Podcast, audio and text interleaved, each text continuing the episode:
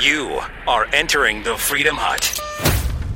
The Democrat debate, part two. Quite a bit of crazy, quite a bit of socialism, open borders. Oh my! We're going to have some fun on this Friday, pulling apart all the nutso stuff from the left. Coming up on the Buck Sexton Show. Buck Sexton. Mission decoding the news and disseminating information with actionable intelligence. One small step. Make no mistake. America. Ready. Great. You're a great American. Again. This is the Buck Sexton Show. Activate. Former CIA analyst. former member of the NYPD. I think I can speak for three hours without a phone call. Try doing that sometime. It is Buck Sexton. Now, You know, I've been watching the debates a little bit in between meetings, and uh, I wasn't impressed. But when you look at the socialism and you look at what it can do, that's what you're talking about there. And yeah, that's become like the Socialist Party. In fact, I heard there's a rumor the Democrats are going to change the name of the party from the Democrat Party to the Socialist Party. I'm hearing that, but let's see if they do it. Welcome to the Buck Sexton Show, everybody. Coming to you live from New York City. Fun watching that debate last night. I was at a little debate watching party. A bunch of conservatives here in New York. That they do exist, believe it or not. I think we're outnumbered in Manhattan eight to one. But here we go, producer Mike. There's a few of us running around. Yeah, I thought it'd be way higher than that, but yeah, it's I mean, I, I actually thought it was higher than that too. But I heard eight to one last night was the number I was told. So it makes sense because there's there's a lot of stealth conservatives here. You know what I mean? You know, they don't want to talk about it, but and there's still some capitalists. changing hearts and minds every day. That's what I'm doing. That's how we roll.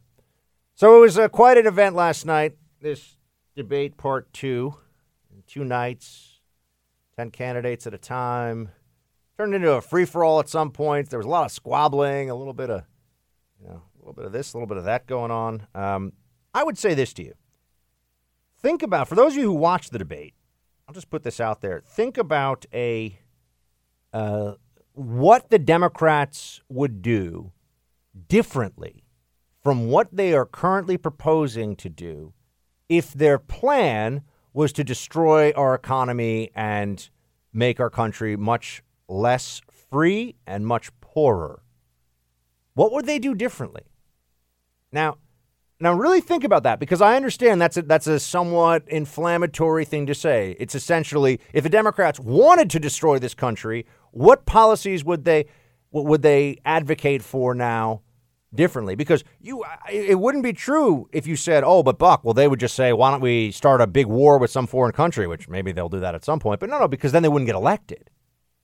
But if their plan was to say stuff that would put them in power and to push policies that once they were in power would be disastrous for America, I think they've got a pretty I think they've got a pretty good platform going.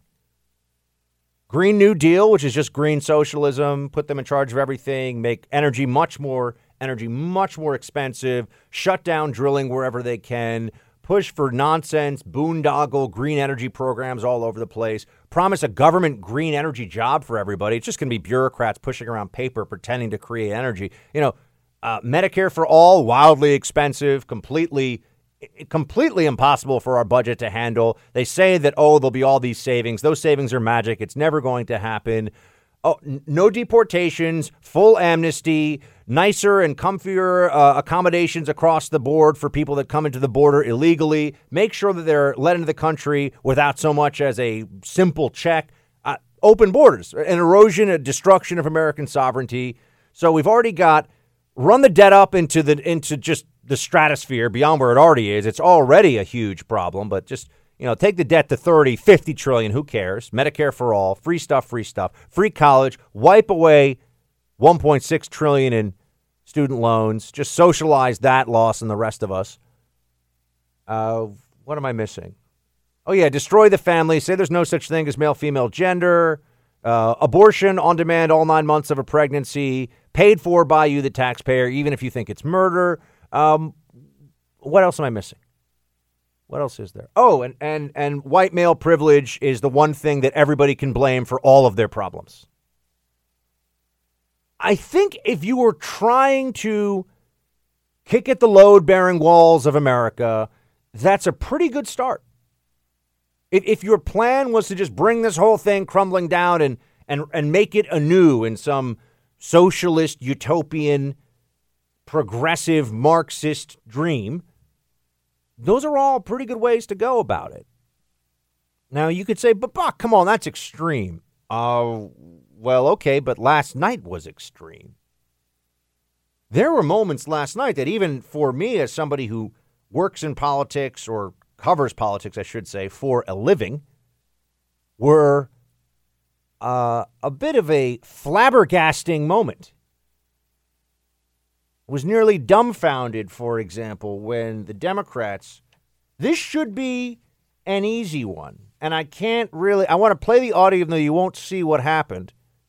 But this was the, for me, the single most powerful, most important moment of the entire debate last night. We'll get into the Biden Harris throwdown later. That's more internal Democrat stuff. What affects you? What affects this country? What's going to matter to you and to all of us going forward? That is American sovereignty and rule of law. And how immigration, or illegal immigration specifically, and illegal aliens in this country and the continued massive inflow, a mass migration of illegal aliens into the United States is occurring right now. And when Democrats are asked in front of millions and millions of their fellow Americans, well, what are you what are you willing to do for illegal aliens? And really embedded in this question is how will you treat American citizens and in a way that it's clear you privilege their interests above non-citizens, which I know this seems really mean to Democrats. I know this seems like oh it's it's an inhumane and terrible thing to say, but our government which has sovereignty over US soil but also has a, a relationship to all of us and makes claims on us. Our government makes claims on your property through the tax code. Our government makes claims on your action through the legal code, makes claims on your life through selective service. I mean, you know, there, there's a lot that goes into this. But the Democrats and the left are no longer comfortable with a government that says citizens should be privileged.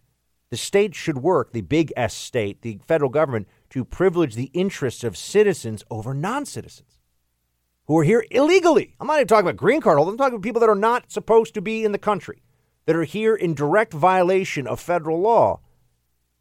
When the Democrats on that stage were asked, what would you be willing to do when it comes to health care for illegals? Here is how that went. Play one. Raise your hand if, gov- if your government plan would provide coverage for undocumented immigrants. Every hand on that stage, every Democrat on that stage raised a hand. Every single one of them. Now, I just want to take a step back for a second here. You will recall that some of us, and I was one of them, on the right, were warning all along that with the massive government uh, health care bill known as Obamacare put forward, and all that that would do, and all the increases in government control over health care and everything that it would do, it was only a matter of time before they would expand this to illegals. In Hillary's campaign, and this did not get much coverage in the media, but it was on her campaign website, she had as part of her platform that illegals could be under Obamacare, but they just would not get the subsidies. So we went from Obama. Oh, remember when when that man yelled out, "You lie"? The member of Congress that Obama and everyone said it was so racist and terrible because Obama said that it would. And that was over this issue, whether Obamacare would cover illegals. Well, now effectively, I mean, Obamacare just really expanded Medicaid, which is government paying for your health care. Now we're moving towards single payer. And yeah, guess what? Now they do want to give money to illegals for their health care. Money comes from you. They're going to take money from you under pain of imprisonment if you don't want to give it. So you don't pay your taxes, you go to prison, but they're going to take money from you now and they're going to use that money to pay for abortions. Oh, for illegals as well, by the way, including illegals who are uh, juveniles caught at the border. Liberals get very upset if, if that doesn't happen. And they want to take money from you to pay for the health care of people who are not supposed to be in this country at all. Well, once that happens, once it's clear that you can directly benefit from the American welfare state, courtesy of the American taxpayer, and you don't even have to obey our laws to get here. All you have to do is get here. it is open season. This is forced theft from American citizens. They are stealing from you to give to people that, under the social contract and the Constitution of this country, should not be receiving anything from you. But it's about power and the Democratic Party's future voting blocs. And so they're willing to steal from you legalized theft to give to people who are in violation of the law. And if you have a problem with it and you are not okay with this, that's on you. You're a bad person. This Democratic Party, they would have told us even even five years ago, they would have said no. They're, they're not. We're not going to. We're not going to have government health care for illegals. Now, now think about what that means. If you come to this country now and you're an illegal from, say, Central America, which is where we have this massive inflow of migrants, and I've been down to the border to cover this and speak to them and see as much as I can of what's happening. If you can just get to the southern border and you have a child with you, you are now, according to the Democratic Party, you should be guaranteed entry to the United States. You should never be you should never have to go through a legal process where you will realistically face any threat of deportation or even sanction, even paying a fine. You get to stay in the country. You're going to get free health care.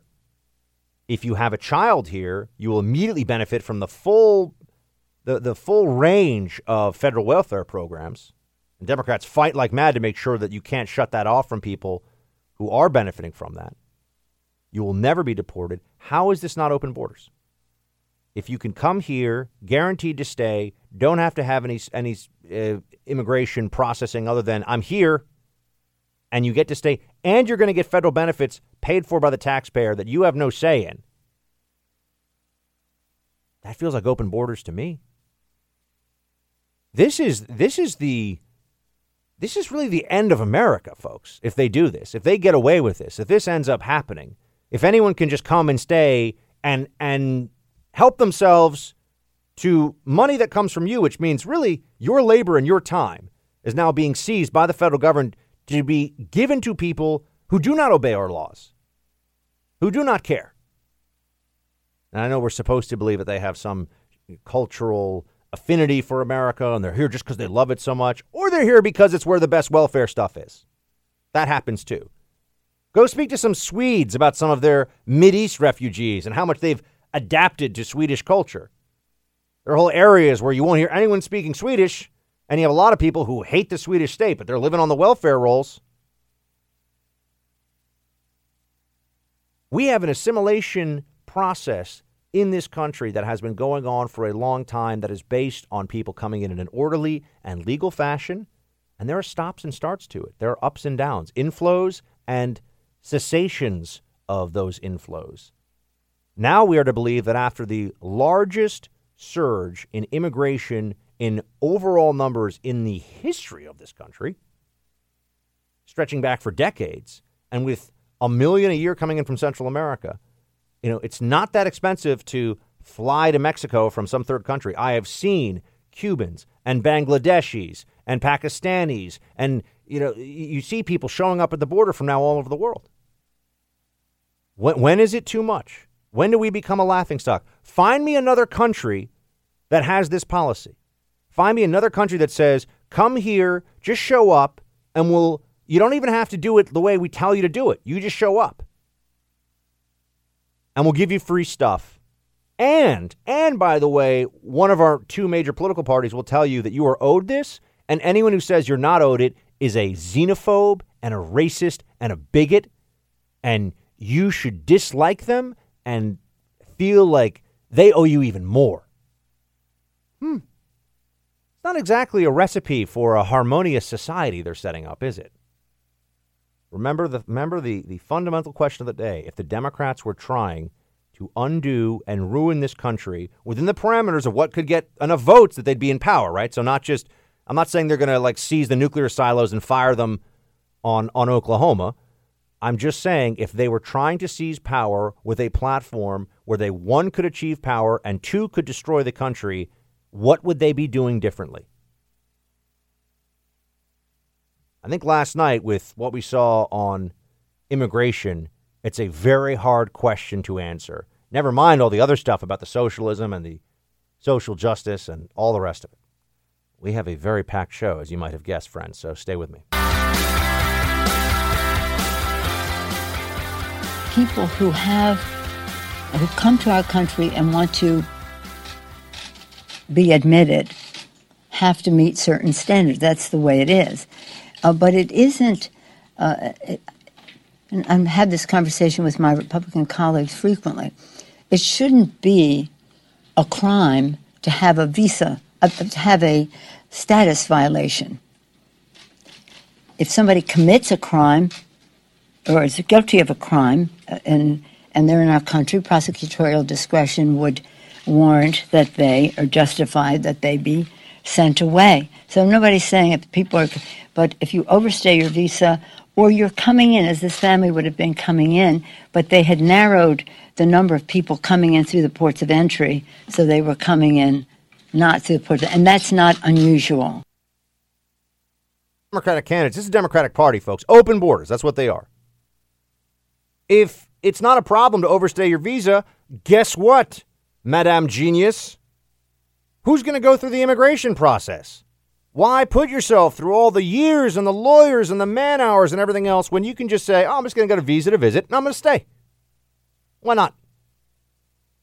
When you stay beyond your visa, you are effectively breaking a promise to the government that you're only here for a certain period to do certain things. This is why they don't believe in consequences.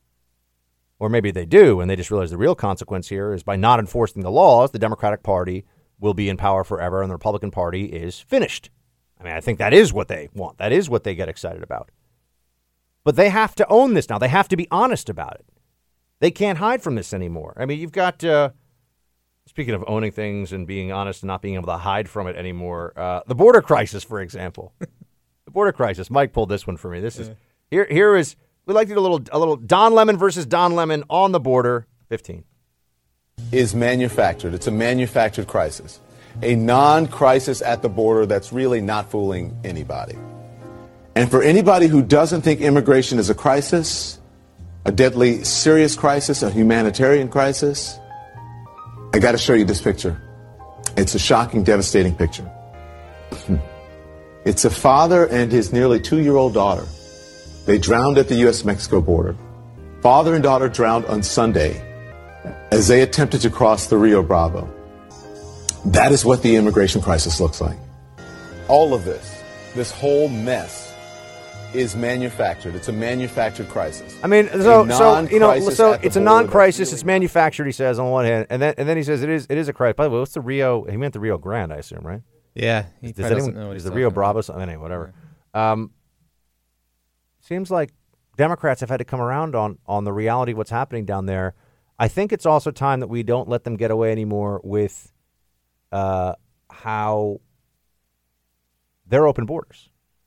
If they want to be open borders, they just need to say that, and then we can have that national discussion. But when you don't believe in enforcement and everyone gets to stay and everyone can cross, that's open borders, folks.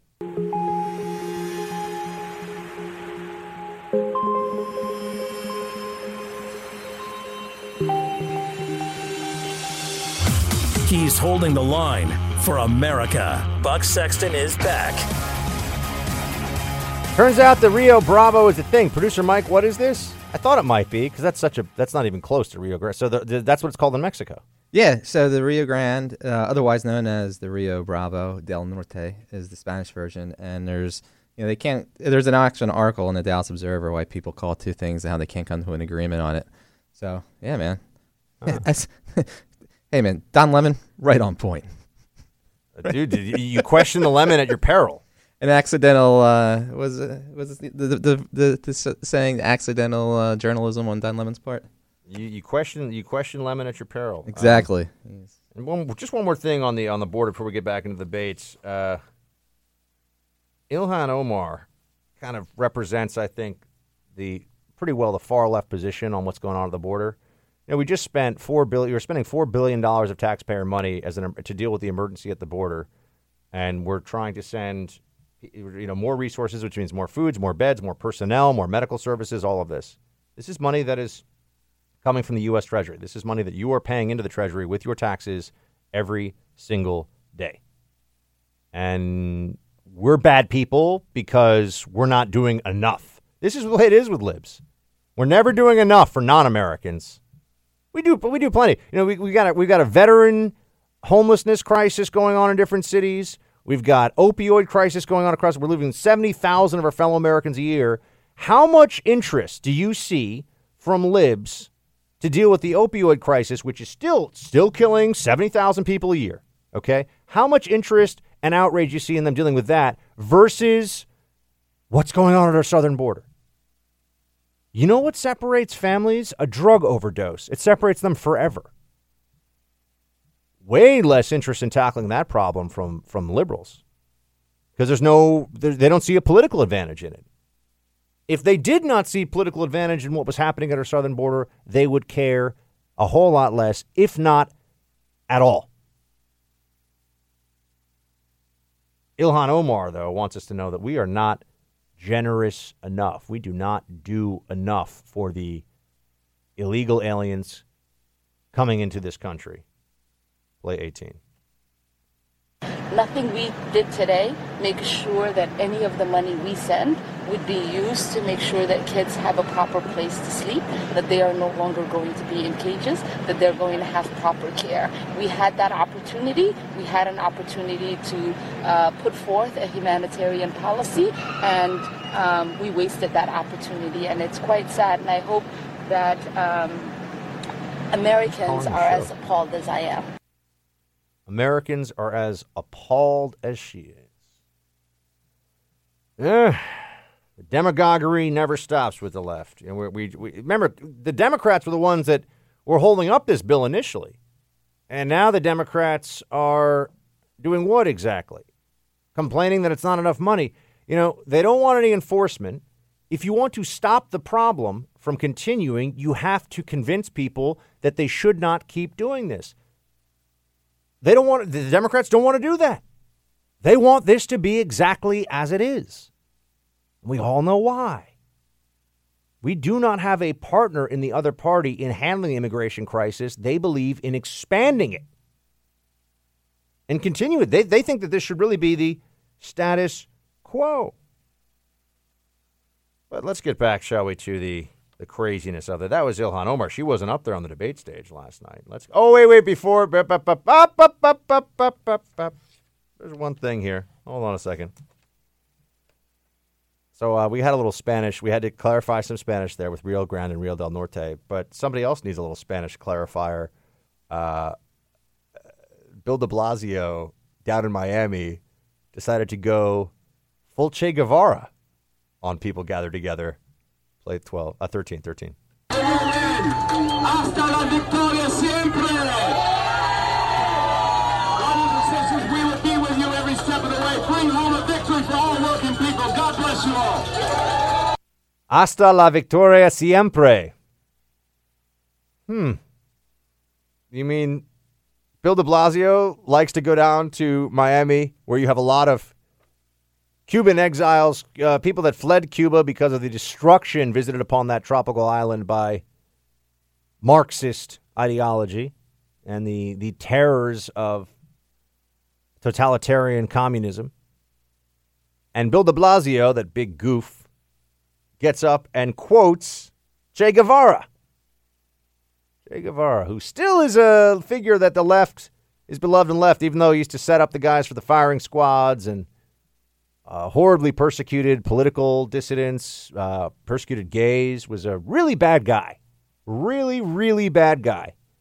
But the left still, you know, it's kind of like they're, they still have a, you know, a little bit of fondness for Karl Marx. And I think a lot of leftists still have a little soft spot for Stalin, too. I'll be honest with you. It's there. But they're, uh, Che Guevara, that did not do well for Bill de Blasio. So at least there, there was not as much pandering in Spanish language last night, if, if I recall. I did not see as much of that.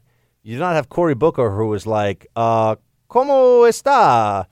Uh, me, me amo, uh, Cor- I don't know how to speak Spanish. How do you say my Yeah. name? Me, me, Me llamo. me amo, that's right. Yeah. Yeah, me amo Cory Booker. Yeah. He's the king of Thanks, awkwardness. thanks man. Cory. Spartacus. Yeah, Gotta love him. I know. I know in Italian it's mi chiamo. That's you know mi chiamo Buck. Although if you said mi chiamo Buck, they're like, what is that? That's, that's not a name. All right, now back to the debate. We had uh, some interesting stuff going on here. Kamala Harris when Kamala had her big night last night. Everybody was all ooh Kamala because the media's been waiting for. it. We'll get into some Kamala stuff in the next hour. We have Jesse Kelly. Kelly's going to join us later on the show. He's a buddy of mine, and uh, he he's he's been a very early um because he's a very early proponent of Kamala Harris's. We we have to like watch with Jesse. And Jesse, you're a married man. You got to watch what you say. Yeah, he's a fan. He's a big fan of Kamala's. Always always has been. Um, I, look, I was. I used to say sometimes, you know, I thought Kyrsten Sinema had her moments, you know, in that race too. But I don't know. He's he's a Kamala Harris. He's a Kamala Harris fan. So uh, here's here's what Kamala said though. When when we you had the same question posed the first night, you had them all uh, ask, "What's the biggest threat?" And at least four of the ten said climate change.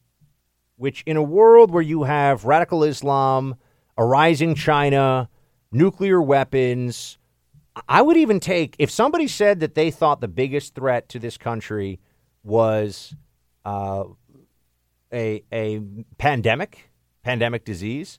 At least there's a historical precedent for that killing 40 million people in the 20th century. So I would say that that's you know that might not keep you up at night right now, but if you talk to anybody who knows anything about pandemic disease, they would say that actually we're kind of due for one, and it would with the with the with the way our transportation system works now and the the density population density, we would get if we had a flu virus that was true that was uh, had a, had a high lethality rate. I mean, it would be very bad news. So that would be like I'm not saying that should be the answer. I'm just saying that's an answer that that a non crazy person can give. Or opioids. Oh, I mean, opioids is a national emergency. Absolutely, we're losing seventy thousand people a year. You think about a, a, a huge packed football stadium full of people who will not be here next year, who are lost to their families. Many of them lost in their late teens and their early twenties. That's a crisis. These are. Um, thank you, Mike, for the opioid. That's what I mean. The- the- these are the things that real people worry about. One of the one of what the defining characteristics of the Democratic Party is they have so much focus. They look so much at things that normal people don't worry about. I- It doesn't keep me up late at night if there are 37 genders on the application to college or if there are two. There should be two, but if they want to do 37, I mean, I guess crazy can be fun. But it, it doesn't really matter all that much. The things that really do matter, they often put aside or they have these, these very vague and emotion driven responses about. And then there the, there's this whole slew of issues that for the Democratic Party are so, oh, they, they talk about voter suppression like it's happening. Well, voter suppression is the figment of their imagination. Oh, dark money in politics. Well, what does that even mean? Oh, the risk to our democracy, undermining our institutions. What? Who, who's worried about this stuff? This isn't real. This is all just perception. This is manufactured in the swamp and in the media, mainstream media uh, newsrooms and in Hollywood. This, this isn't real. And then you get when you get to climate change, the fact they've they've we're talking about a, a decoupled nonlinear chaos system of global weather, and they think that that's the biggest that we can predict. that This is the biggest threat we face. Even if some of their predictions are true, you know, Charleston, it's a great city. It's you know losing some ground. You know, places have been losing ground to the ocean for a long time. Erosion happens. All, this has been going on for all of history. But we'll adapt. It'll be okay. It's fine. There are ways to ways to figure this stuff out. We've overcome this before. You know, it, it would have been a, a rational position to say in the 19th century that human beings are going to outpace the food supply and there'll be mass starvation and die off until they then, because they could not foresee genetically modified crops and the advances in transportation and refrigeration and science and all that. They couldn't foresee that. But they could foresee that there are more and more people every year. We don't, they don't, these people that are all freaked out about climate change, they don't know what's going to, what the world is going to look like in, in five years, never mind 50. What kind of technological breakthroughs there will be, the way, you know, yeah, at some point there will be clean energy when it's efficient and smart, and that's what people want, and that's what they're going to do. We're not going to be, it's not going to have to be forced on us because people will choose it because it is the right thing to choose. But we're not there yet. That's why when we talk about the greatest threats, you know, I mean, he, here's Kamala Harris answering that question about the greatest threat, and there are a bunch of Green New Deal or uh, or you know climate change is the biggest threat. I think the Green New Deal is the biggest threat in some ways, but uh, here's what Kamala said for. it. What is immediate and before us right now. That is why I support a Green New Deal. It is why I believe on day one, and as president, will re enter us in the Paris Agreement because we have to take these issues seriously. And frankly, we have a president of the United States. We talked about, you asked before, what is the greatest national security threat to the United States? It's Donald Trump. And I'm going to tell you why. And I'm going to tell you why. Because I agree, climate change represents an existential threat. He denies the science. President Trump is the greatest national security threat to this country. The sitting president of the United States. This is such a reckless and stupid thing to say, and many Democrats say it. The most powerful Democrats in the country will say it. President Trump, meanwhile, has not started any wars, has not been uh, bested in any major military crisis on the world stage.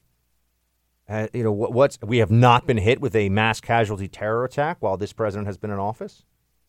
So I, I just I would like to know can we can we base our assessment of national security risk upon reality or this fantasy land? Because the reality based assessment would say this is a president who has avoided unnecessary war, who has avoided politically driven escalation in war zones, who has not risked all kinds of policy, decades of policy in some vain search for trying to, you know, have a national security legacy like Obama did with Iran. How he's the threat. If he's the threat, the establishment terrifies me. But this gets cheers. This gets applause from the left. You know, remember this: the the the commander in chief, who what was it now a week ago, could have launched strikes that would have killed about 150 people in Iran and possibly, and there were experts and wonks and all saying, "Oh yeah, you got to do this. You got to be tough. You got to, you know, you got to smash Iran." They say. The man who said, "I don't want to do that. I'm going to walk back from that. Let's let's." Iran didn't kill any Americans with this strike. Let's see if we can figure this out another way. They're going on a debate stage in front of tens of millions of Americans last night and saying that that guy, that commander in chief, is the biggest threat to our national security. These people are sociopaths. And they really have a problem. It's like they've learned nothing from Iraq and Afghanistan and the war on terror and, and what it really means when we do get involved in something that we either shouldn't be or that is not being managed well by the president, that not being managed well by the, the permanent bureaucracy. The cost to real people, the cost of people like you and me who, li- who, who are right now living in a country that is not in a state of constant war, that is not losing, although we did lose two in Afghanistan this week. I keep saying, you know, when are we going to, when is it enough, folks? When is it enough? But it's a conversation for another time. President Trump is the biggest national security set, uh, national security threat. Only people who are completely nuts or total liars would say this. But this is what all the Democrats basically say: Trump and climate change. If Trump and climate change keep you up at night, you are emotionally disturbed. That's the truth. We'll be back.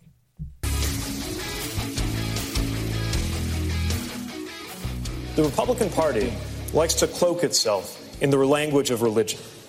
Now, our party doesn't talk about that as much, largely for a very good reason, which was we are committed to the separation of church and state, and we stand for people of any religion and people of no religion. But we should call out hypocrisy when we see it. And for a party that associates itself with Christianity, to say that it is okay to suggest that God would smile on the division of families at the hands of federal agents, that God would condone putting children in cages, has lost all claim to ever use religious language again. Vice President. Uh, uh, Pope Pete, as they're calling him now, he is a sanctimonious pain, uh, pain in the neck. First of all, no one says that God would smile on the separation of, of parents from their children. But does he have this degree of sanctimony when people who are involved in minor administrative infractions against the state that involve criminal penalties are separated from their families? People who are engaged in insider trading, people who maybe do a little, uh, you know, a little little business fraud of some kind, tax evasion, they get separated from their families. Is that the Democrats? They smile, but it's a straw man. No one says they that the smiling. But I want to know for for Mayor Pete because he seems to like to invoke religious language sometimes when it suits him in a very smug and annoying way. What does he think about uh, the Democratic Party that now pretty much universally and across the board believes that uh, something that is in a w- woman's womb at nine months that has a, a brain and a heart and, yes, a soul is not a human being and can be destroyed and ripped apart at will and should be paid for by the American taxpayer against their will. What does God smile? I want to know that. Somebody should ask Mayor Pete. Does God smile on Planned Parenthood, Mayor Pete? Do you like that? Do, do you tell God that it's a woman's choice? She's going to do what she wants with her body. It's a constitutional right. All the nonsense, all the talking points, all the lies. Where's Mayor Pete on that one? You know, you're going to use the religious language, Mayor Pete. You got to watch out, my friend. That can that stuff can come around to bite you. Oh, and also, why do you have one of the worst, murder rates of any city in the country in South Bend, Bend, Indiana? I think that's a, a question that somebody should probably ask Mayor Pete at some point. So brilliant. Can't seem to stop the murder rate. There's a lot of talk in this primary about new government benefits, such as student loan cancellation, free college, health care, and more. Do you think that Democrats have a responsibility to explain how they will pay for every proposal they make along those lines? Well, let me tell you something. I, I, hear that question, but where was that question when the Republicans and Donald Trump passed a tax bill that benefits the top 1% and the biggest corporations in this country, contributing at least a $1 trillion to the debt of America, which middle class families will pay for one way or another? Working families need support and need to be lifted up. And frankly, this economy is not working for working people. I am proposing that we change the tax code so for every family that is making less than $100,000 a year, they will receive a tax credit that they can collect up to $500 a month. On day one, I will repeal that tax bill that benefits the top 1%. Uh, just, just a big giveaway of money and free stuff and free, free, free and rich people bad and class warfare and what a mess. What a mess it was last night hearing these Democrats talk about what they want to do and uh, how they're going to do it. Well, the how is always very fuzzy, right? The how is always uh, just a, a mishmash of, well, rich people and 1% and this and that. And she says that they're going to uh, the GOP tax cut. How do you pay for a tax cut? This is this is the inversion of logic and the abuse of language that we always have to deal with when we talk about when we're talking about what the Democrats are proposing. You keeping more of your money is not paying for that's not a paying for anything. That's you keeping more of your money. We don't pay for tax cuts. Now you can say we should not be running a a uh, deficit every year, and that's fine. But that's a separate part of the that that's a different approach to the issue than oh, we need to find a way to pay for it because you had a lot of money that went back to a lot of people under the tax cut, over 80%. And this is just this is a fact thing. Over 80% of people who paid taxes received a tax cut. Now, I, I'm somebody who really does get tired of Democrats pretending like the tax burden is not already onerous in this country because it is. You know, I, if you if you ever look at how much you pay in taxes when you add it all together and you think about how many hours that means you are showing up to your job and you are effectively sending all of that cash in an envelope to Uncle Sam and if you're somebody who's working hard and working long hours, you know, you're paying a lot more than you're getting back in services. With all of that going on, they still think that our taxes need to be higher. They still think that we have to pay more of our fair share, whatever that means. Uh, it's just it just drives me nuts. But you know, this is what they're really all about: class warfare, the removal of individual responsibility away from people. You know, you, you can't, you have no economic mobility. You can't raise yourself up. You can't make better decisions to improve your lot in life. It's on the government to do this. You know, this, the language that they use is very instructive. A, a, an economy that works for everyone. The economy doesn't work for you, you work in the economy. And the problems with their economy tend to come from government intervention and regulation, not just the way things happen to be because of the free market.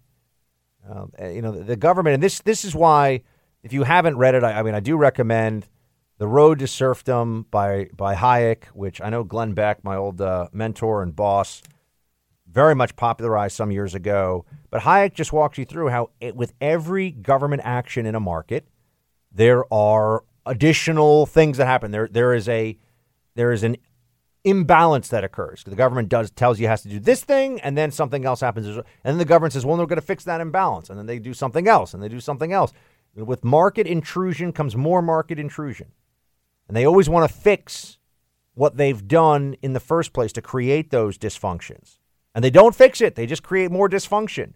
This is why you want the absolute minimum of market interference because the way the way that we have our, our economy set up and, and the, the the genius of the American system is that you benefit from good decisions, responsible behavior, being law abiding, thinking about the future, and and trying to work with work within the system that we have as as productively and effectively as you can, and you will benefit from that at different levels. Look, would it be nice if I were born to you know a family that had a billion dollars and I didn't have to ever worry about. Yeah, sure. Is it fair that there are people that are born into really wealthy families while while other people are not? No, it's not fair, but it is what it is. We have to deal with the real world, with private property, with the imbalance of luck and talent. Look, a huge part of success is luck.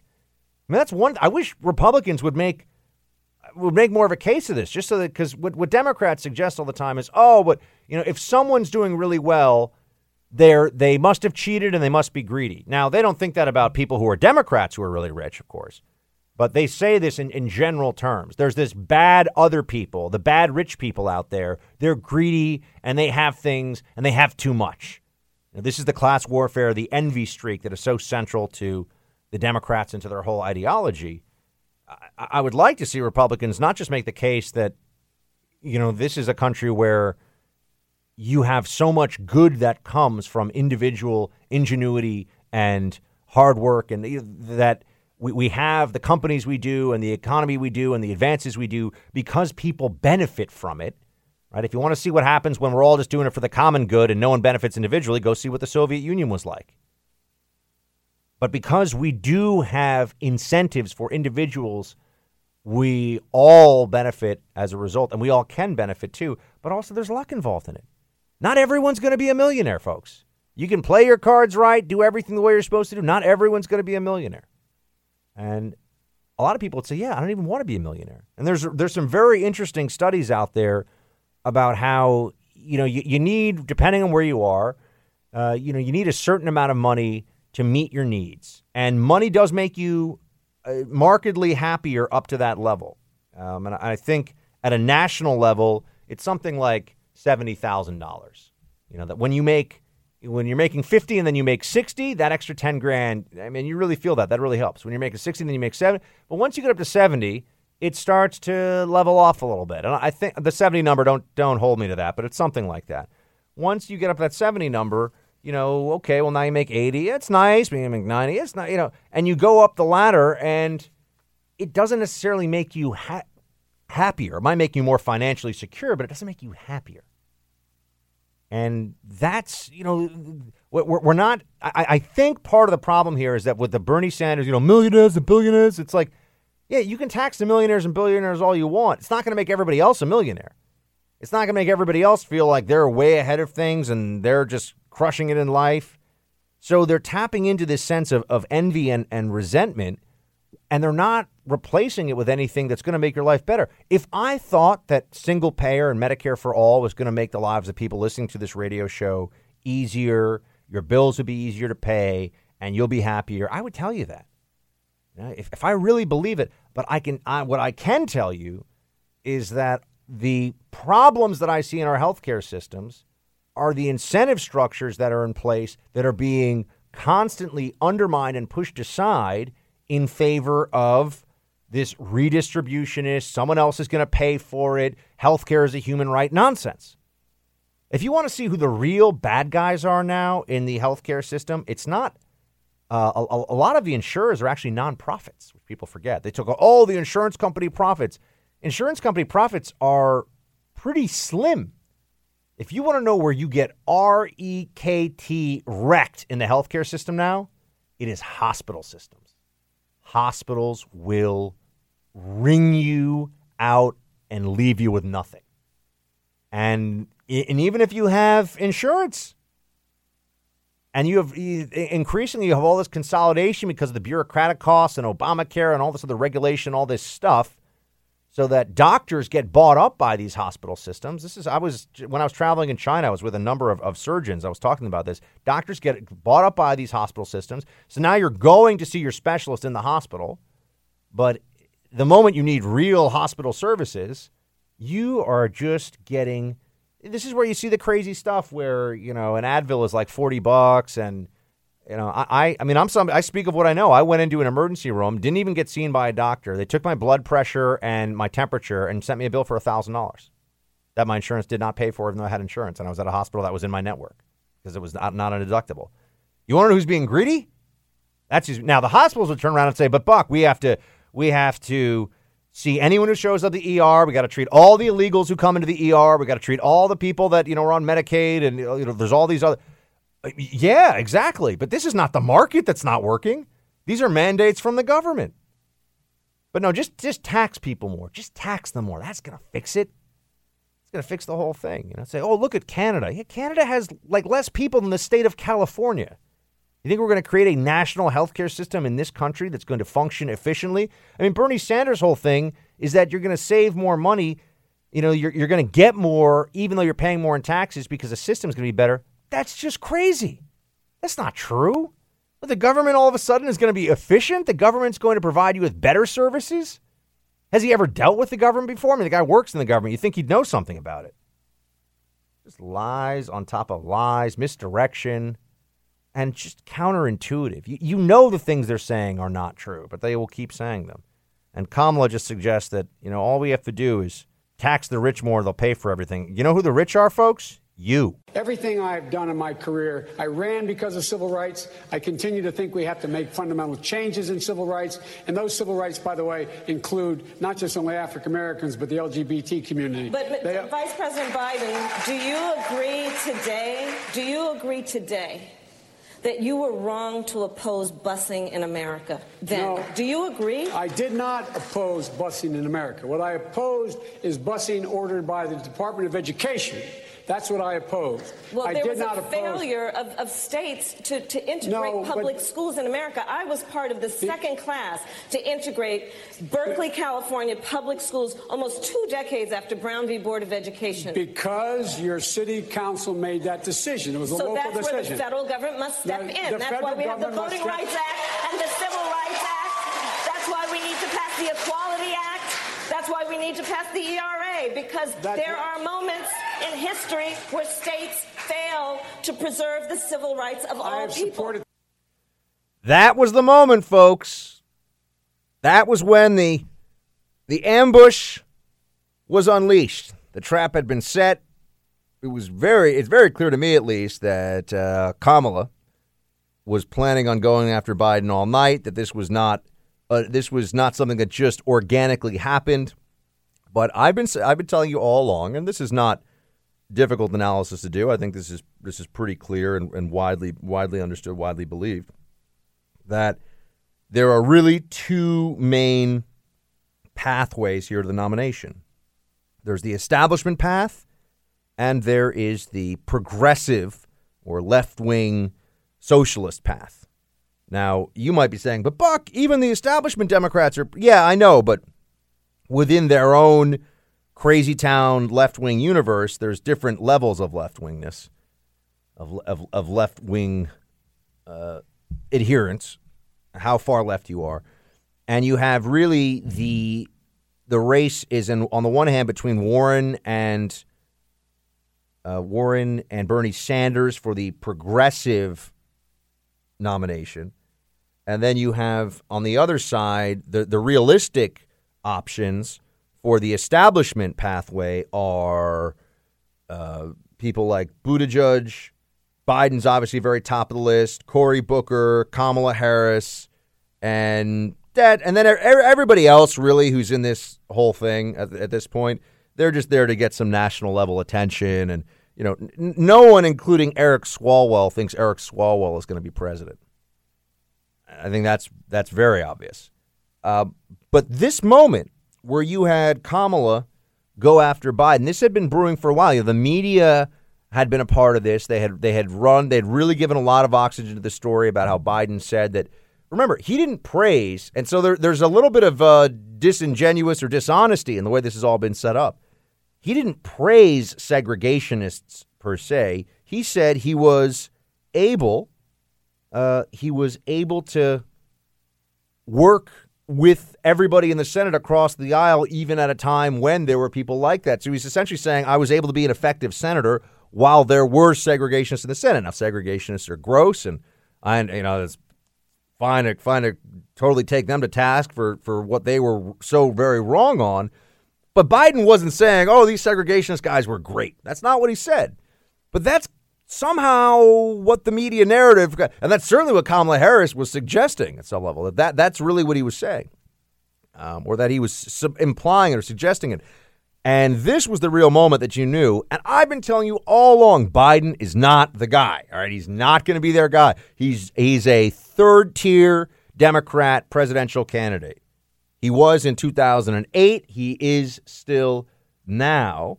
Biden is not the guy, but you know, he he would have had to really come back and, and have something special because what what what Harris did was essentially in one fell swoop show that Biden's old, out of touch, been around forever, and is basically a boring old white dude who says whatever he has to say to stay in the good graces of the Democratic Party at any time, and it's time for it's time to move on. That's really what she was able to do and she she went for it. She was not mad. And also, he's not woke. He doesn't understand social justice. He doesn't understand all this left wing stuff. You know, this this left wing ideology that's constantly mutating. And Biden had a moment to go back and and try to right the ship. And here's how that went. Play seven. Biden, 30 seconds, because I want to bring other people report, into this. I supported the ERA from the very beginning. I'm the guy that extended the Voting Rights Act for 25 years. Anyway, my time's up. I'm sorry. Thank you, Vice President. All of these. That was that was kind of whipped dog mode there for Biden. He's like, oh, uh, let's just let's just get out of here. Let's just get out of here. You know what it was? Sometimes, and you know, I do a lot of things on air. I do a lot of TV and radio, and sometimes you can't really hide your thought process. Sometimes you can't really uh, stay away from, you know, what you're thinking. And that whole, well, my time's up. That was, oh man, that was rough. Kamala went for it, and, and she may have put herself in a position now. Now, the journos love Kamala and always have. So that's not that's not a surprise. They're going to try very hard to help her move because that's what the last night for her was just to, to, to put a move on Biden, and now she's hoping that she has momentum and starts chipping away at his lead in the polls. Because once that begins, I don't think Biden Biden has no political skills to speak of. Really, he can't turn this around. He's a swamp creature who you know gets the votes he needs to win in Delaware. He's been around in Delaware. He's got name recognition, and you know he is very corporate friendly and does what he has to do to get things done in Delaware. But he's not a national level political figure. He's a vice president. Did anybody think that, oh, because, you know, well, I was going to say, did anybody think that Al Gore should really be president? Apparently some people did, which they should be really, they should really think twice about that one now. Um, they should really have to give give a long explanation for how that was possible. But yeah, it's it's not going to be Biden. That's one of my most, and you know it's true. It's one of my most confident predictions all along. It's not going to be Biden.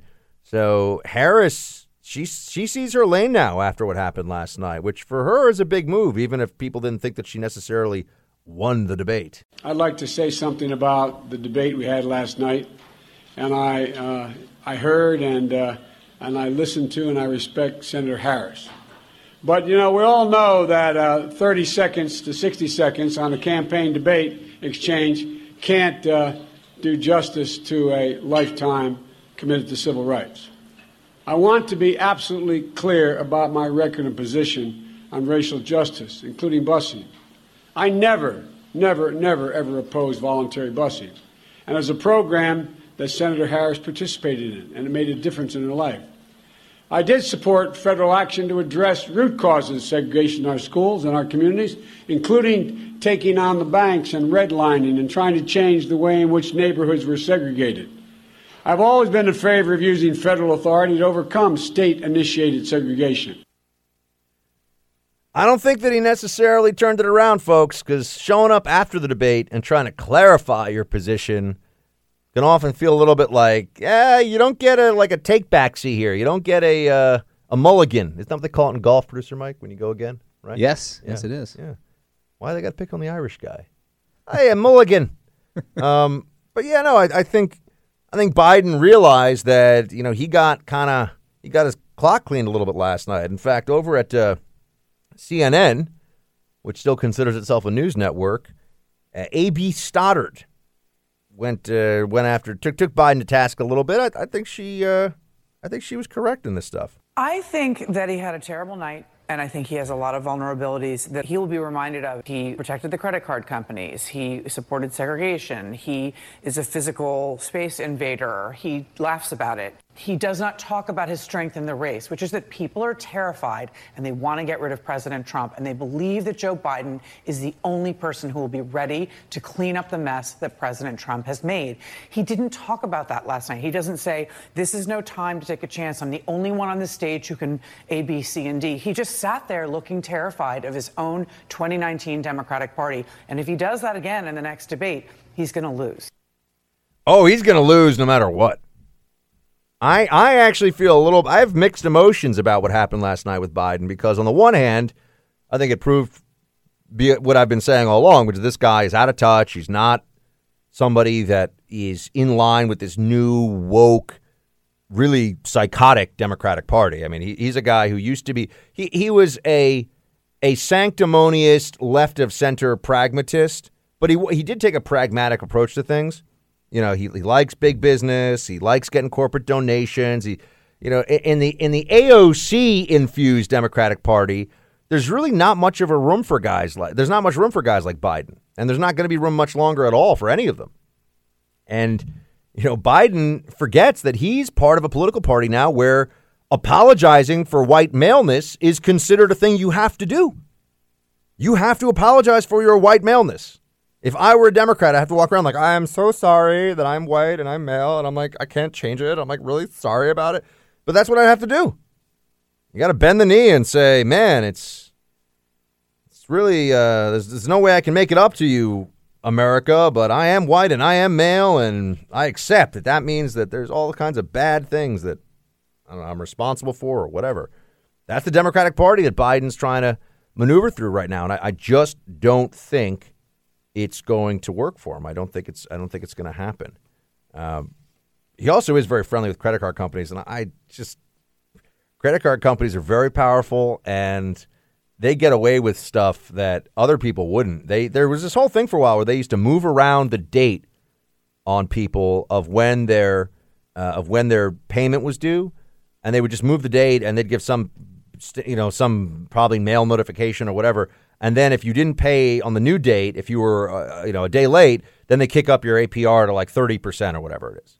I mean, it's really it was really fraudulent, and a lot of credit card companies were doing this until just a few years ago, and they never were really called out and punished for it. It's also a lot harder to get rid of credit card debt now than it used to be. You can't discharge it. Uh, so you know there, there's real.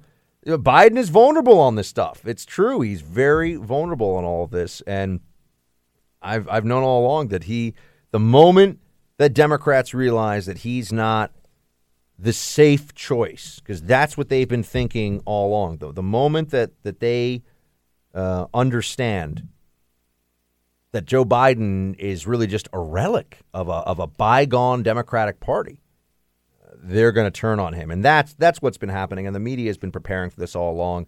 You know, but but my the the reason that I feel a little bit of two minds about this is it's nice to be right but I was very confident. I mean, I, I love the matchup of Biden against Trump. I don't care what the polls say. I love the matchup of Biden against Trump because you know you, you look at the states that are really going to matter and the people that are that are undecideds and all that, And I just think that you're you, there's no way that given the power of the incumbency and the success that President Trump has had so far, there's just no way that Joe Biden would be able to come up with a a really effective messaging campaign for why it should be him instead of Trump because ultimately that's what it is. Ultimately that's what it is. And yeah, he he looked he also looked tired, man. There was he, there's nothing about him that is or was compelling. Um, and then there's just Ted Cruz. By the way, I think he had a good he had a good moment on this. He wasn't on the debate stage. He's a Republican, but here's what he said about last night, and I think it's a good way to. It's a good overview of what happened at twelve. Speaking of debates, how many of y'all watched the Democratic debate last night?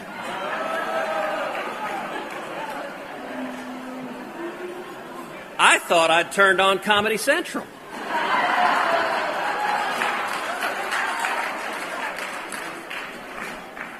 You know, there's actually a medical term for what's happening to the Democratic Party right now. It's called stark raving nuts. Ted Cruz uh, probably shouldn't quit his day job as a comedian, but he's right in his analysis, which is the Democratic Party, I think, did seem like it was just spinning off into another planet. And not just Marianne Williamson, who we'll talk more about, who is just, oh man, wow. If you haven't seen her, it's worth going back just to watch her answers in that debate. We'll be right back. I'm sorry we haven't talked more tonight about how we're going to beat Donald Trump. I have an idea about Donald Trump. Donald Trump is not going to be beaten just by insider politics talk. He's not going to be beaten just by somebody who has plans. He's going to be beaten by somebody who has an idea what this man has done. This man has reached into the psyche of the American people and he has harnessed fear for political purposes. So, Mr. President, if you're listening, I want you to hear me, please. You have harnessed fear for political purposes, and only love can cast that out. So, I, sir, I have a feeling you know what you're doing. I'm going to harness love for political purposes. I will meet you on that field, and, sir, love will win. I think she wants to hug the president, Mike. I think of, of all the, the wacky stuff last time, and Marianne Williamson, I mean, she's, you know that I, I interviewed her? Did you really? Yeah, oh, yeah. I interviewed her uh, down in D.C., and. Did she give you a hug? I thought, no, but I would have let her. I thought that I was going to be able to get some real questions in that would at least force you to give a real answer. But she is, when you talk to her, it's like all of a sudden you hear wind chimes, you smell incense, there's, you know, like a, a, a light breeze coming in the window, and then like maybe Lilith Fair music comes on, you know, Sarah McLachlan, and uh, and and then you just find yourself falling into this craziness coma. You know, we're just like, eh, whatever. Does she wear those? Uh, what are those uh, hipster sandals? I'm drawing a blank on the name. What uh, Birkenstocks? Yeah, she wear Birkenstocks? That's not a hipster, dude. Those are those, those are what boomers wear with socks. Birkenstocks. There are a couple Birkenstocks wearers listening to this show right now. I know who you are. I know where you are. I had to get my dad to get rid of his Birkenstocks like ten years ago, but he loved them. He was. I feel like he still has them hidden in his closet somewhere because they are they are very comfy. But yeah, no, that was a real '90s '90s kind of grunge hippie thing for a while. Uh, but Marianne Williamson was was entertaining for sure. Uh, she was entertaining in part because she is just about as substantive in, in some of her answers as a lot of the other Democratic candidates up there. She really is not the she's not the only one that just is like, yeah, I just want to like make all the people like better and cool and like things will be great. I just want to give hugs to everyone. It's going to be amazing. So she was she was a bit on the on the entertaining side. You know, the big beef today was Yang. They said that they didn't uh, that that NBC cut his mic in the debate, and that there was essentially debate foul play going on. And hashtag Let Yang Speak has been trending on at least on my Twitter all day. Have you seen this? Yeah, I heard about. it. Dude, Yang is. I, I like people who have ideas that are real ideas that they can put forward and we can discuss. You know, I'll say this about Yang. In his, I think his ideas wouldn't work in practice. I think there's some huge flaws in them, but he's not. He's not trying to become like a fascist dictator for the left. That's he's not really trying to do that. And you get with some of these other types, you know, they they scare me. I mean, Elizabeth Warren would look you in the eye after you had lost your house because there needed to be redistribution of wealth and you couldn't afford the taxes to pay for the house anymore, to pay for all the other people's stuff. And she'd look you in the eye and say, Well, well, I'm sorry, but this is what fairness is. I'm like, you know, if you're a white male, sucks for you. You're you're on your own. So, you know, I, I think that Yang at least is is better than he's better than that. He doesn't scare me same way. But you know, if you if you want to know what, what really the whole the whole thing yesterday was about feelings, but also one other thing taxes. And they talked about this in the beginning, and it was so clear to me. You know, this kind of brings this closes the loop on the on the whole debate because it was so obvious that Bernie Sanders, for example, when he's asked about taxes, didn't want to talk about taxes, didn't want to discuss tax because it's so much more fun. It's like it's to be free. It's to be free here. It's to be free there. It's to be free everywhere. And you say, well, hold on a second, Bernster. You know, Burner, Burner McBernstein, what's going on here? How are you going to pay for all this stuff? And, you know, NBC did ask some real questions, and this is one of the moments when they asked a, a real question of him. And here, here's what he said. Play clip two. Senator Sanders, I'll give you 10 seconds just to ask the, answer the very direct question. Will you raise taxes for the middle class in the Sanders administration?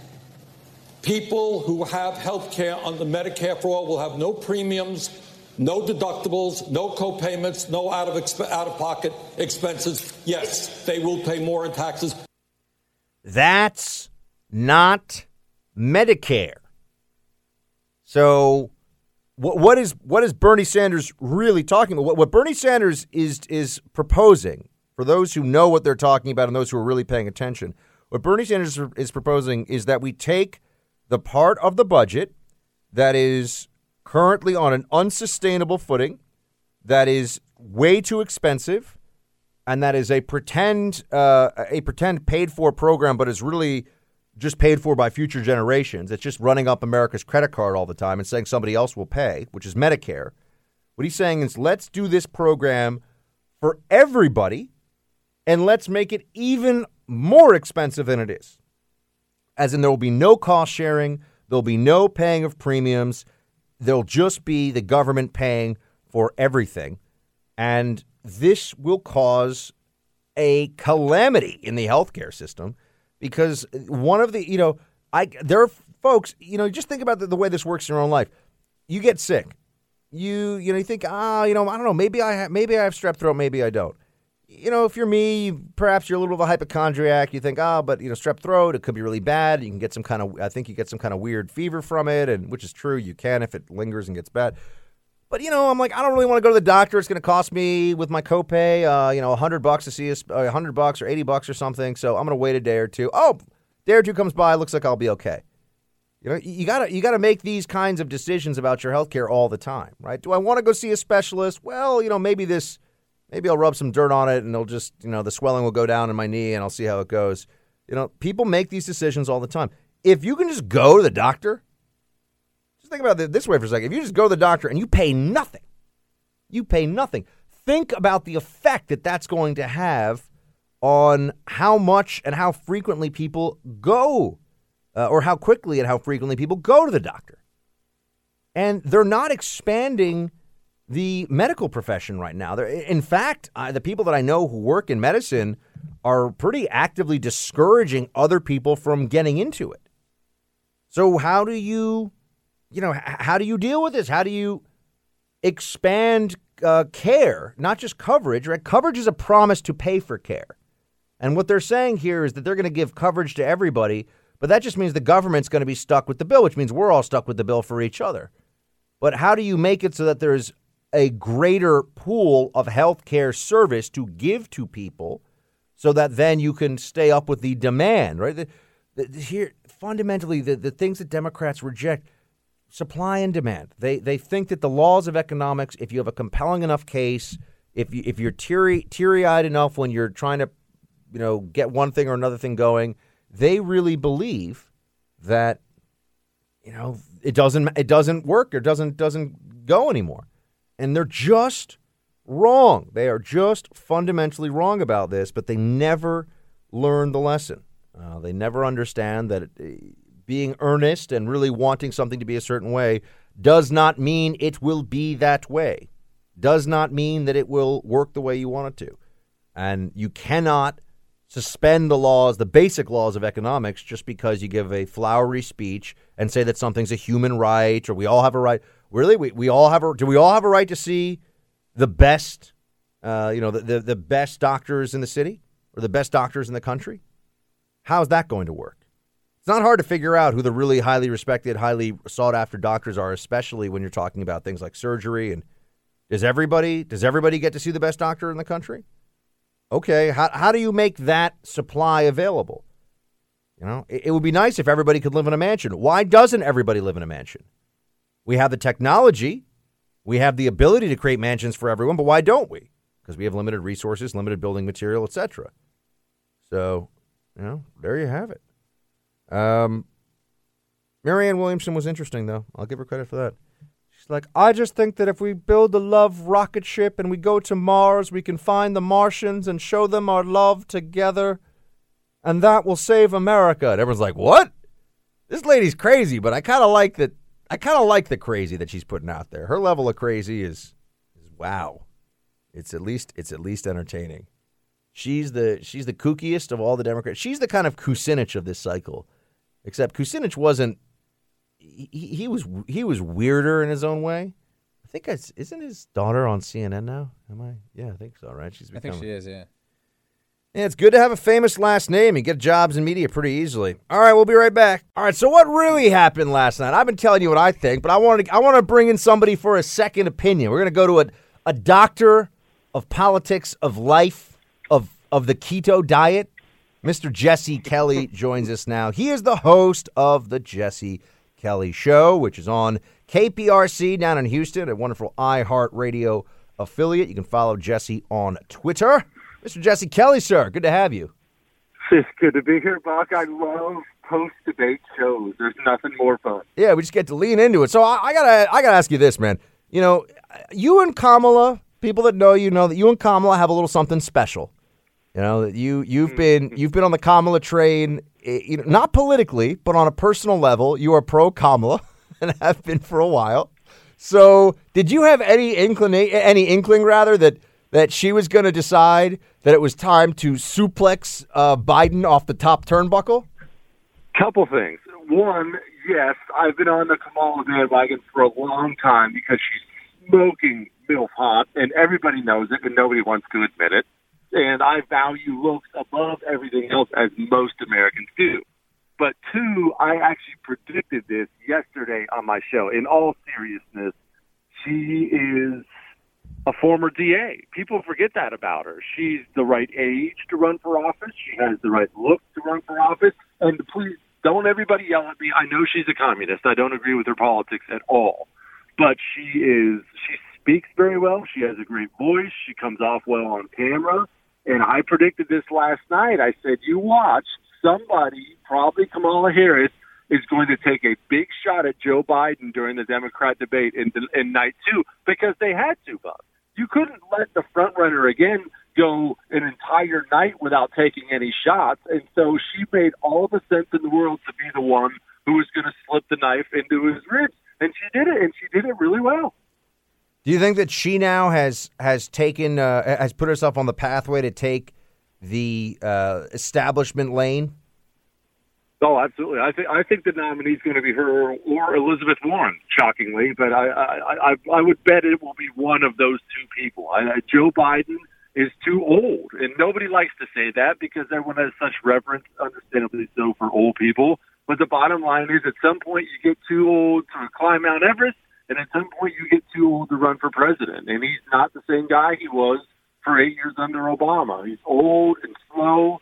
He looks tired people like Harris are over 20 years younger than him, and they're full of pep. And look, they're going to come for him. You can't survive as the front runner with 20 other candidates for a nine month primary. They're just going to pick you to pieces like a pack of hyenas. Who last night, to you, Jesse, seemed the least crazy on that stage? Because I think that's really the you have to come at it from that perspective. Who's because they're all different levels of crazy, or or, or at least fraudulent and, and and slightly insane. But but who was the least crazy? Yang. I, I think Yang, see, that was the first time I realized he's relatively unknown. To be honest, he's relatively unknown to me. And even though he had all these ideas that I thought were absolutely wingnut crazy, he comes off like somebody who's actually put some thought into them. He has ideas that he does think will help the American people. So many of the others either came off really angry, like Buttigieg or Buttgug, I can't say his name ever, uh, or rehearsed. I mean, as good as Kamala Harris did, I thought that came off completely rehearsed. You know she did that line in the mirror 10,000 times. Yang came off like a young entrepreneur, wealthy guy who has ideas to fix things. I don't like his ideas, but he came off like a dude I'd have a beer with. Yeah, I, you know, I think it's funny too because Yang is the he's kind of this outlier guy, and people act like, oh, Yang, like he's this radical. He actually stands up there and is like, here's the problem. Here's what I would like to do about it. One of the things that really struck me about all these Democrats on that stage last night is they just say stuff, and you're like, you know, Pete Buttigieg or whatever, who's supposed to be so smart, when he's asked what the biggest thing is that he would do, I would fix our democracy. That's a stupid thing to say. What does that even mean? Like Yang says, I'm gonna I'm gonna get rid of the welfare state, but just give everybody thousand dollars a month. Everybody gets thousand dollars a month. You do with it what you will. You spend that money how you want. You know, you can say that's crazy, but that's a real thing. I will fix our democracy. This is what somebody who just finished the bikini competition says when they're hoping to get a crown. Well, it's somebody without the media scrutiny. Now, don't get me wrong. What I'm about to say, I think, has shifted to Kamala Harris after last night. But for so long, Pete Buttigieg or whatever, uh, he was the Barack Obama of this race. You remember Barack Obama got so much good graces. He had a paper thin resume. He had virtually no solid stances on the issues. But because he was the first black candidate, the media felt the need to prop him up. Buttigieg gets that same grace for being the first gay one. He's white Obama. That's who he is. He launched a campaign with no issues page on his website get a page to sell merchandise. Well, look, I mean, he's he's a guy though that I, I will he look he he does he's a he's a, veteran Rhodes Scholar, so I, I think that he's he's got the the resume thing going for him in a way that none of these other Democrats really. I mean, yeah, they've been in office and whatever, but they didn't like. There's nothing about these Democrats like, oh, that person's like super smart or whatever, right? I mean, you know, Joe Biden's just been around forever, and and yes, he's part of the LGBT community, so there's there's clearly a uh, a diversity component that Democrats get excited about. But he wasn't the only one. I mean, there were a whole bunch of candidates who last night were giving these answers, and it really was like what you'd expect at a beauty pageant. It was, you know, like, I just want world peace. But instead of that, it's, I just want a green economy. Like, this is this is unserious. Like I, this is the thing that I look at. At least Yang, not to like get on the Yang gang too much here, uh, but at least Yang is like, this is what I think we should do. You could do that thing, whether it's a good idea or not, as a whole separate conversation. What the Democrats, for the most part of that stage, were just saying was, we're just going to make everything. I mean, Marianne Williamson, in a sense, is actually the distillation of the modern Democratic Party because it's all feelings and emotions anyway. I love her, but I, that was the first time I'd ever seen her speak. And after last night, I am on the Marianne Williamson train. I absolutely love that insane woman. I hope she's in every single debate from now on. But here's the question, Buck. And look, I don't want to bring everybody down on a Friday. I mean, it's Friday night. Everyone's getting ready to get off work. But isn't that what we are now as an electorate, Buck? I mean, even on the left and the right, aren't we all slogans now? Or what's Donald Trump's slogan? And I love the Donald Trump's presidency. I think he's been great. I'm not ripping on the guy, but what's his slogan? Everyone knows it. Make America great again. Are we really above the fix our democracy as a slogan? Of course we're not. Do people want solutions? Well, I don't know. How many people want to be told you're too fat, you should stop eating so much? Not very many people want to hear that. That's that's Jesse. This is the this is the, the the great ideological separation between conservatism and and the left these days. I mean, I don't like saying liberal really because they're not about liberty and it's really a misnomer and I think it's intentional, it's misdirection. But the great separation ideologically between left and right really comes down to the left is just telling you that all of your bad choices or all of the things that are unfortunate in your life, you have no control over it. It's not your fault. It's someone else's fault. It's actually the right's fault, usually. And the right says, look, like nothing is perfect, but we're going to try to set up some rules of the road here so that if you make good decisions, you get rewarded for it. That's it. That's, that's it. It's not more complicated than that. So you and I watch these debates differently. I mean, the truth of the matter is people were probably Googling the heck out of Pete Buttigieg in Kamala Harris post that debate. I mean, I, I thought no matter how rehearsed it all came off, that's what they're looking for for the most part. You remember people passing out at Obama's rallies and saying he was going to pay their mortgage and put gas in their car. People believe this insane stuff, especially people who vote Democrat. Who had the was was Biden the one for you had the worst night last night? Oh yeah. Well, I didn't see. There's a. I because I think Bernie. I think Bernie looked very. Bernie was lucky that Warren wasn't there to be a direct comparison because Bernie just is like an old man yelling about stuff all the time. It really he did not come across as the you know they always wanted to be kind of the cuddly socialist that's going to just give you Ben and Jerry's ice cream while he pays for your health care.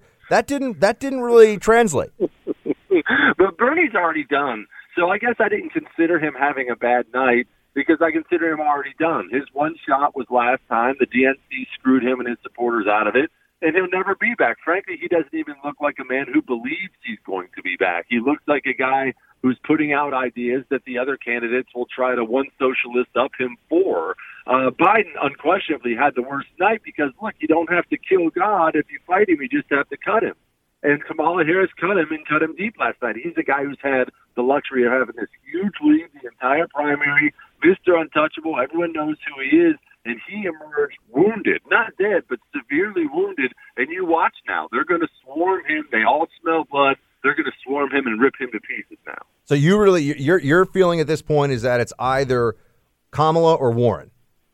I think that's obvious. I think it's easily Kamala or Warren. I would give Buttigieg an outside shot just because I feel like the media is so ready to to back him if he can make any noise. But other than that, I think it's a two woman race. And look, we'll see. We'll see what it turns out to be. We have one fake Indian and one real one. We'll see. Yeah, I always think it's so interesting because you know we, we all spend all this time thinking about the, the polls and the and the way that they're affected or not affected by these debates. Uh, the, the general consensus from the people that just crunch the numbers is that debates really don't move this stuff that that much. Usually, it's not how it works.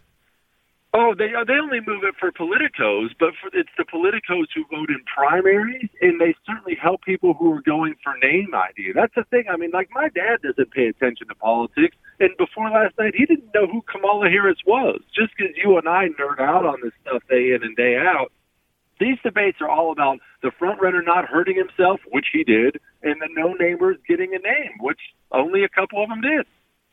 Before we let you go, Jesse, what are Jesse Kelly's weekend summer freedom tips for people? What what what do they need to do this weekend to make sure they get the most out of their days off? The pool. Everybody needs to go to the pool. I don't know why everyone has all these tips out there. Go to the gym and diet and all that other stuff. That's what suckers do. If you can't tone it, tan it. Just get down to the pool for an hour, get a little tan. Everybody looks better when they're tan. Jesse Kelly, everybody. Jesse Kelly, thank you so much for joining us here on the Buck Sexton Show. Jesse Kelly, KPRC Houston.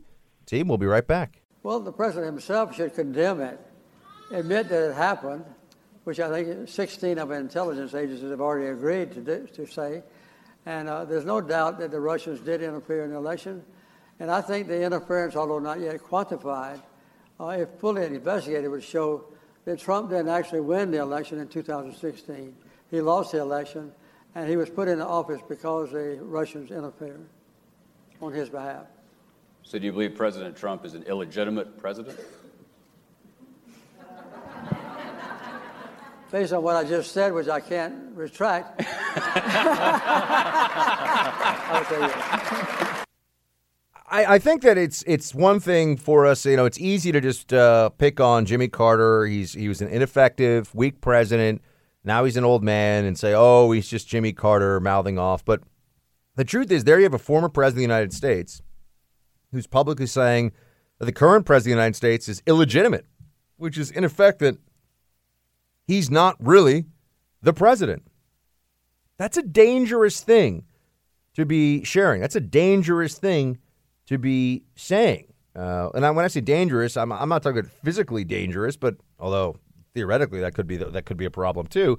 But I just mean if, if we're going to have on the one hand all these sanctimonious libs lecturing us about the need to defend our democracy and all this other stuff, if we're going to have them talking about how we're going to res- restore democratic norms and uh, I wish that they would stop saying things that are demonstrably, provably false uh, that the president was doing this or that the Russians did this at the direction of the president. And you know, he's today he's out at the he's at the G20 summit and he had a meeting with Putin and reporters just they're such babies about this stuff. They always take the bait. They cannot help themselves. They always just decide, oh, you know, it's President Trump and he said Putin and Putin and this and that. Uh, you know, they, they completely freak out. And then understand that Trump knows they're going to freak out. Trump knows this is going to happen. He understands that this is the reality of the press corps that he's working with. So he says things that any normal person would be like, all right, he's just kind of messing with them. You know, he's just he's trying to have a, a little bit of a, of a go at them, and they they can't help themselves. Like, oh my gosh, he's doing Putin's bidding again. They get so upset about it. Calm down, press. Really, enough is enough. Play. Uh, here's Trump telling Putin, "Don't." meddle in the now you can't hear it all that well but he says don't meddle the election play play 17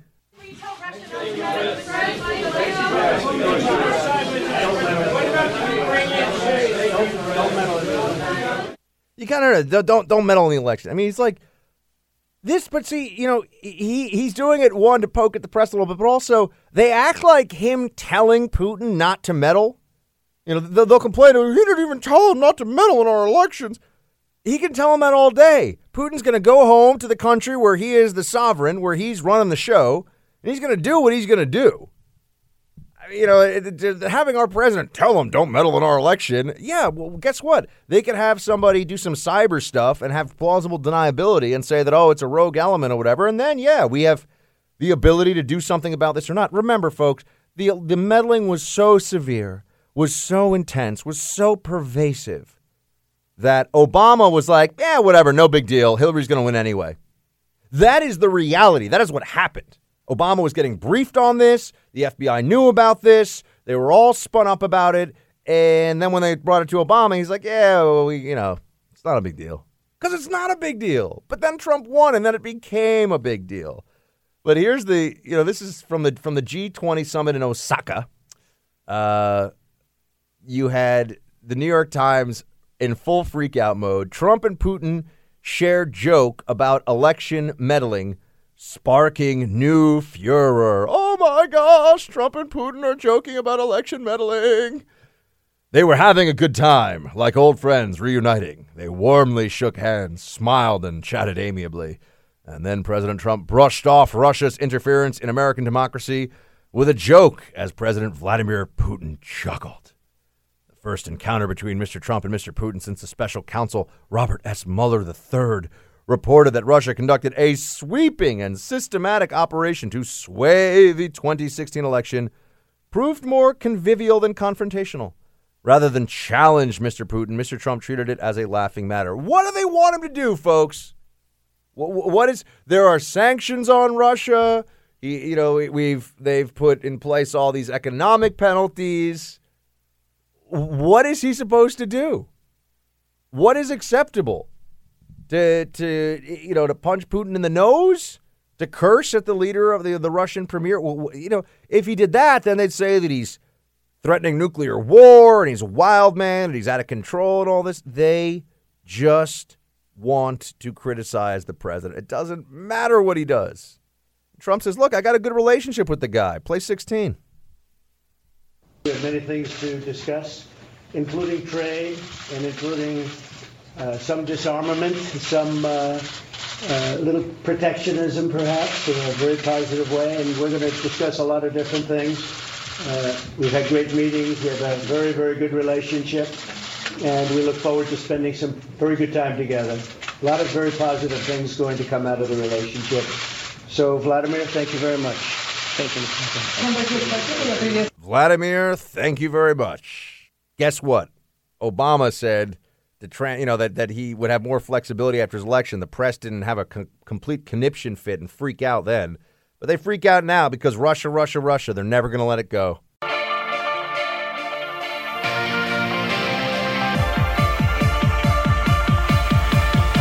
Hey, Team Buck, it's time for roll call.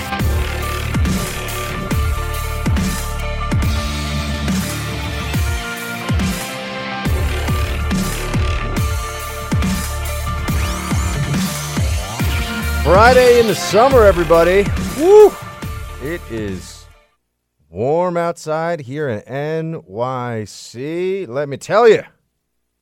Mark, were you sweaty today on the subway? There's there's really no sweat like the subway sweat. I'm sweaty in the winter on the subway.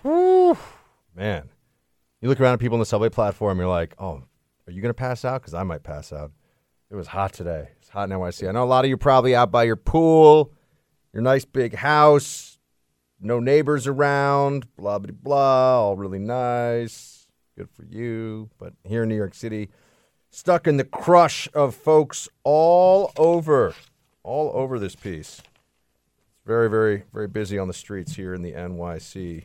All right, let's get into because you don't care because some of you are in New York, a lot of you aren't, most of you aren't. Um, Facebook.com slash Buck Sexton. This is a way to kick it off for the weekend because producer Mark, everybody's working for the weekend. I don't know if you I don't know if anyone gave you the memo. I have been given it. Everybody's working for the weekend. I do know the song. I know you're trying to make a young joke. Well, it's not a joke if you're going to call it out like a joke, dude. You know, come on. Well, I have No. to call you out for it. I'm not. Ah, I know the team. The team always likes when you and producer Mike make sure that I keep the dad jokes to a minimum. All right, Christy's up here.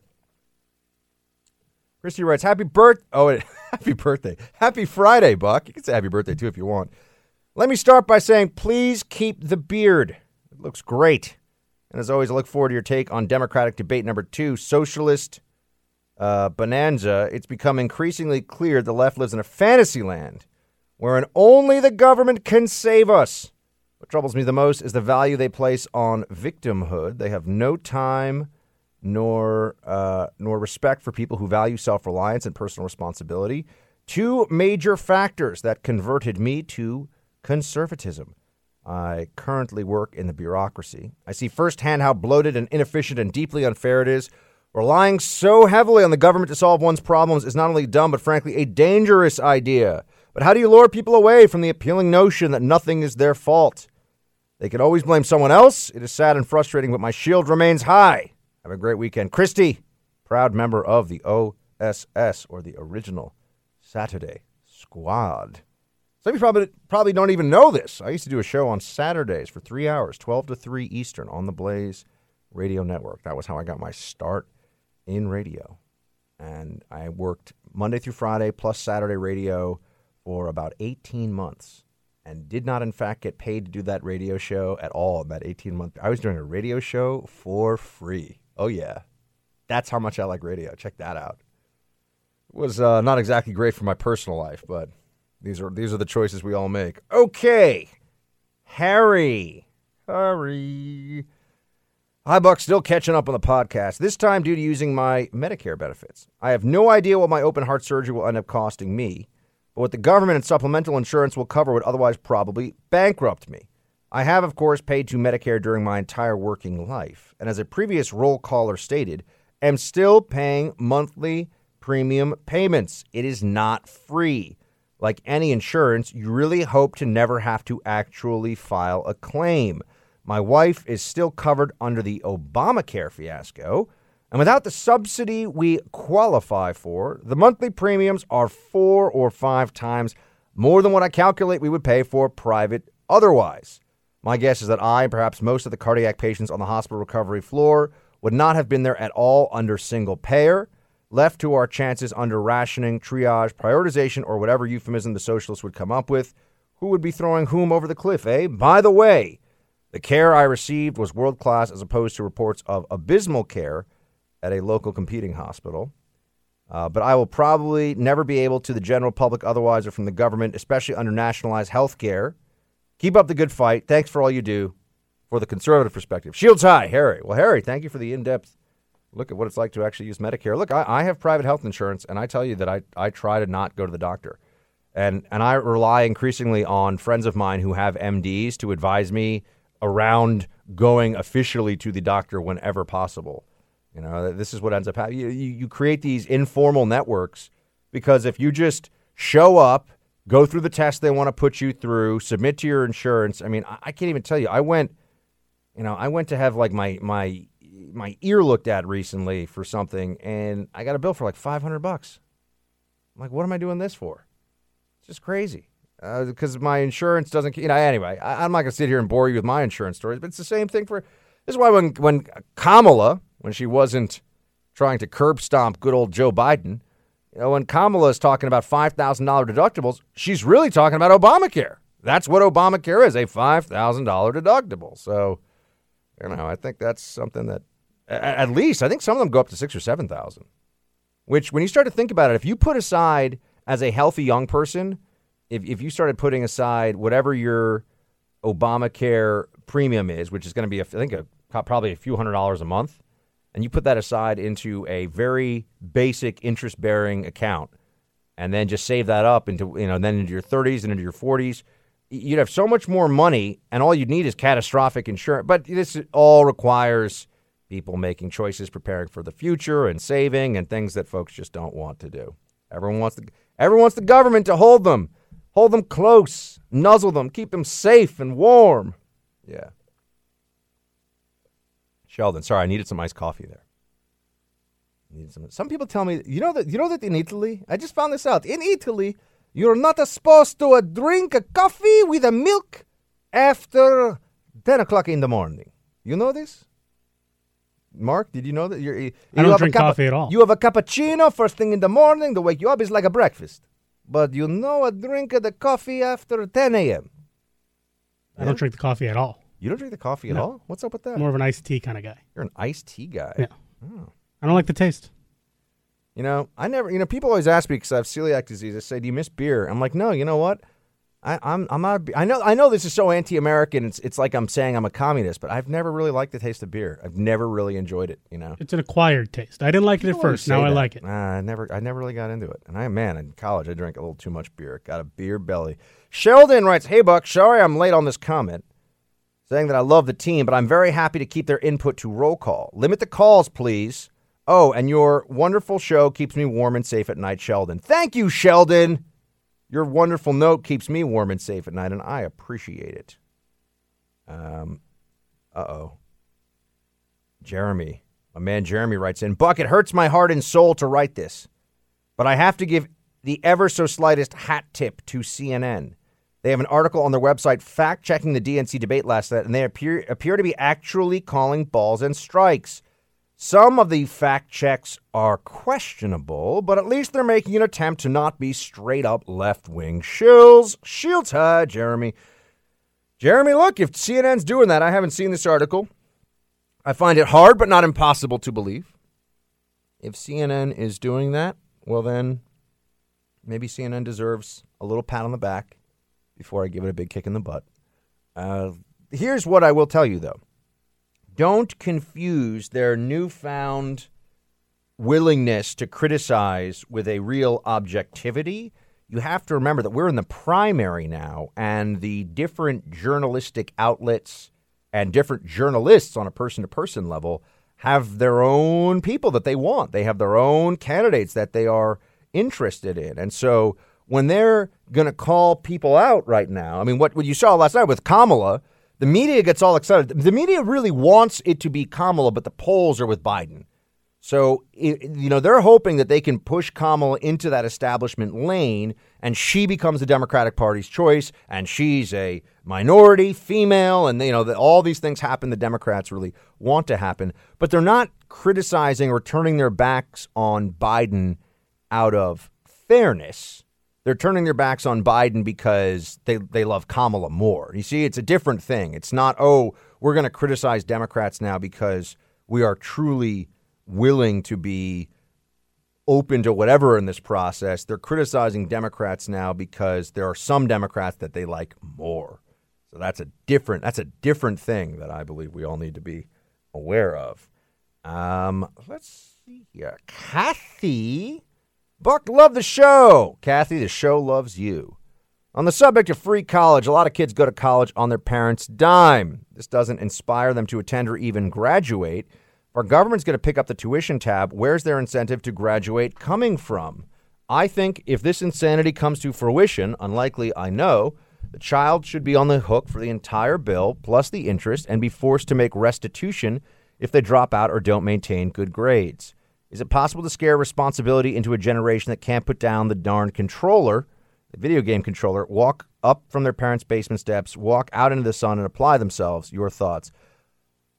Well, Kathy, uh, you know, it's you're talking about such a large group of people with so many different stories, and you know, there are look, there are a lot of folks who are, I, I think, very clearly doing the right thing and paying off their loans, and you know, there are a lot of people that took loans out; it was the right move for them. I mean, this is it's a personal decision. It's but here's what it really needs to, we need to understand that that higher education at the college level is a is a luxury and is a commodity that not everyone should or not everyone should go to college for 4 years. This is not something that everyone needs to do. And if you go, you've got to think of it like, well, you know, I would love to own an apartment, right? I'd love to own a home. Uh, I don't own a home in New York City because they are very, very expensive, and I think the market is very high right now. And if I were to save up and buy a home in New York City, I might lose my equity very quickly in a market downturn. So I'm making a choice. Right? If I decided to buy a starter home somewhere in the New York and the tri-state area and I put down, you know, 20% of whatever that house would be and then the market corrected, I would not expect the government to repay me for that lost equity because I'm making a decision.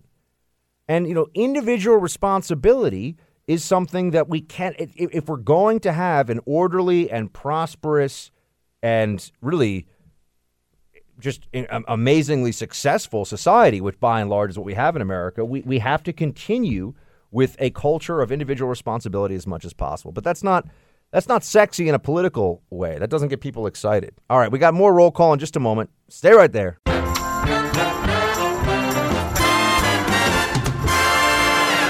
It's time for roll call. It is time for roll call. But producer Mike, you going to the beach this weekend? What do you got?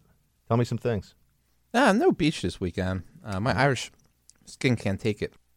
Me too, man. I'm one of these people that goes to the beach and then I just sit there and just shh, put the block all over, you know, spray that block everywhere, and then I want to be in the shade. Yeah. But I want to view the ocean. I want to be Yeah. close to the ocean. Yeah. But I, I want to be in the shade because my skin gets, I get crispy like bacon. Yeah, I do. I'm the same way, but um, I do. I am going in August, which is probably gonna be hotter than now, which is probably a bad move. But um, and I just got back from San Diego, where I was spoiled. How was So, that? San Diego's nice, isn't yeah, it? it's beautiful. La Jolla. Hotel Del, living it Uh, up. You know. Yeah, producer Mike, we we we uh, always appreciate hearing your stories of life in the fast lane. Yeah. So uh, we have a few more roll calls we'll get to here. David writes, "Hey Buck, just try to watch when they see us about the Central Park Five. I only made it through the first thirty minutes. Straight propaganda." Trying to make the police look bad and the black community look like it was victimized, but in a current context. 1989 NYC was very different than 2019 NYC. I'm torn because I enjoy much of Netflix content, but these propaganda pieces are extremely destructive to our society as a whole. Look at the Jussie Smollett situation. Obviously constructed to try to make Trump supporters look like demons. It's really sad to see. That's the current state of our society. Take care and keep up the good fight. Well, you know, David, I, I've been saying this. I mean, New York, New York was a city that really felt like, from a from the perspective of just dealing with crime, it was a city under siege. It was uh, it was out of control. You people were walking around with a constant sense of anxiety on the streets because bad things would just happen. And it turned around, and it feels like a miracle here. But it turned around because there was a, a change in policing and a, really a change in the political will to just say if you do bad things, we don't care who you are, what you look like, where you come from. If you do bad things, you break the law, you're going to be punished. You cannot you cannot have an orderly and safe society where people are being told that well if they do bad stuff it's not their fault it's someone else's fault. And that was the the general you know, lib mentality for a long time that it was there was some root cause. It was never the fault of the people that were doing the bad stuff. And then you get into broken windows theory and all this other stuff that comes along with that too. But yeah, no, it's uh, it's, when they see us is is straight up propaganda. Um, you know, when we had Ann on yesterday, and she was talking about how there was one kid who had a fake ID and was was questioned at 16, even though he was 15, but they saw his fake ID. He had chalked his ID to make him seem older, and you know, the, the cops were questioning him, and the mom comes in, and they make it seem like, you know, this is somebody who clearly you know, he had a fake ID. They didn't make the fake ID. That they make it seem like it was some trick that the district attorney was pulling. Keep in mind, the district attorney wasn't even there the night of the questioning. Oh, another thing that you would like to that I wish was in the movie was the black detective who picked up uh, one of the one of the Central Park Five, Williamson, I believe, uh, was the name of the the suspect, and then the, the person who was convicted. One of the, one of the Central Park Five, and or Richardson, not Williamson, Richardson, and uh, what he said, what he said would have been, I think, a particularly interesting part of it, which was that he admitted to grabbing a woman, and no one knew that this kid had even been involved with anything like that. That, that's quite a coincidence for the people that want to explain this away. That's quite a coincidence that somebody would admit to being a part of a rape when the, the detective at that time in that car, the call had not gone out over the radio. They, he did not know there had been a rape in the park. But that kid knew. Seems strange to me, doesn't it? Right? Seems like a weird thing for him to say, unless he. But people want to believe what they want to believe. I know, there's still some people that believe these crazy theories about how OJ's not guilty. I mean, those people are not very bright, but there are people out there who believe that. So it's a crazy world we live in. Mike, great show. Thanks for filling the filling the void. Uh, you're the only one I enjoy listening to now, aside from the British guy that fills in for Rush. I think he's actually Canadian. Thank you. I enjoy Black Rifle Coffee every morning. Shields high. Isn't Mark Steyn from Canada? Yes. Yeah. But he's he's got. I can't even do his accent. He's fine. I've got. I, I can't do it at all. His accent is funky. Yeah, he's lived all over the world, so I think his like people who have you know lived all over the world. It's sort of like accents. It's Canadian. Your foreign anchor man. He always uh, your favorite foreign anchor man or Right. whatever. He's, yeah, he does That's- that that's pretty good, That's actually. pre- I don't. And he spent I- time in Australia. I know. He's I'm good like that. I got skills. All right, everybody, have a fantastic weekend. Shields high.